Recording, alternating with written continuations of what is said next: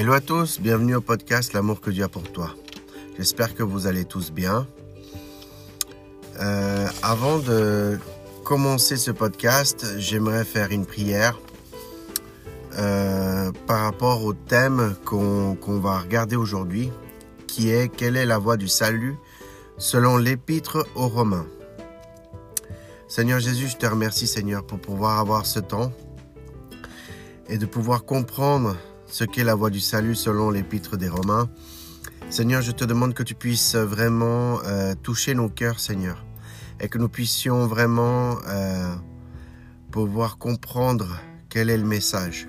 Je te le demande dans le nom de Jésus. Amen. Quelle est la voie du salut selon l'épître aux Romains ? La voie du salut selon l'épître aux Romains est une manière d'expliquer la bonne nouvelle du salut à partir des versets de cette épître. C'est une méthode simple mais puissante pour expliquer pourquoi nous avons besoin du salut. Comment Dieu a pourvu à notre salut, comment recevoir le salut et quelles en sont les conséquences. Le premier verset sur la voie du salut est Romains au chapitre 3 au verset 23. Tous ont péché et sont privés de la gloire de Dieu. Nous avons tous péché, fait des choses désagréables à Dieu.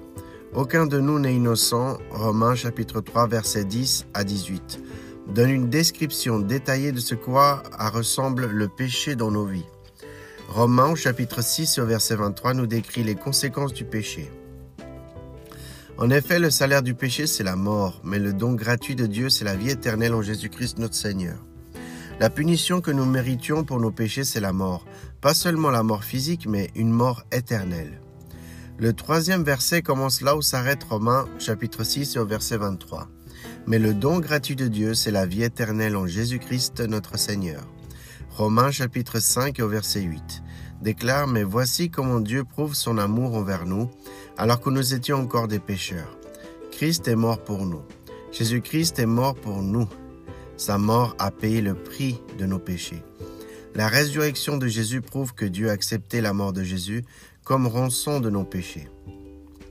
Le quatrième arrêt sur la voie du salut est sur Romains chapitre 10 et au verset 9. Si tu reconnais publiquement de ta bouche que Jésus est le Seigneur et si tu crois dans ton cœur que Dieu l'a ressuscité, tu seras sauvé. Grâce à la mort de Jésus pour nous, tout ce que nous avons à faire est de croire en lui et en sa mort pour nos péchés. Et nous serons sauvés. Romains chapitre 10 au verset 13 le répète, « En effet, toute personne qui fera appel au nom du Seigneur sera sauvée. » Jésus est mort pour payer le prix de nos péchés et nous sauver d'une mort éternelle.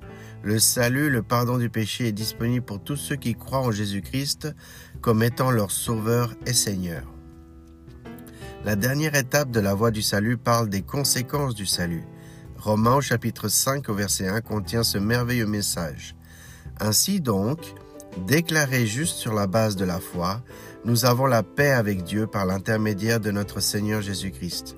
Par Jésus-Christ, nous pouvons avoir une relation de paix avec Dieu.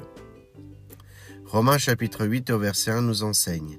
Il n'y a donc maintenant aucune condamnation pour ceux qui sont Jésus-Christ.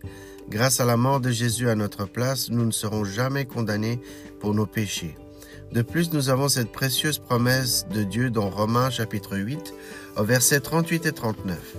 En effet, j'ai l'assurance que ni la mort, ni la vie, ni les anges, ni les dominations, ni le présent, ni l'avenir, ni les puissances, ni la hauteur, ni la profondeur, ni aucune autre créature ne pourra nous séparer de l'amour de Dieu manifesté en Jésus-Christ notre Seigneur. Aimerez-vous suivre la voie du salut selon l'épître aux Romains? Si oui, voici une simple prière. Cette prière est une manière de dire à Dieu que vous vous confessez en Jésus-Christ pour votre salut. Les mots ne vous sauveront pas. Seule votre foi en Jésus-Christ peut vous sauver. Dieu, je sais que j'ai péché contre toi et que je mérite d'être puni. Mais Jésus-Christ a pris sur lui la punition que je méritais afin que par ma foi en lui, je puisse être pardonné. Avec ton aide, je me détourne du péché. Et je mets ma foi en toi pour obtenir le salut. Merci pour ta grâce merveilleuse et ton pardon, ta grâce merveilleuse pour le don de la vie éternelle. Dans le nom de Jésus, Amen. Voilà, c'est la fin de ce podcast. N'hésitez pas à commenter dans les podcasts si vous le souhaitez. N'oublie pas l'amour que Dieu a pour toi et on se voit très bientôt pour les prochains épisodes.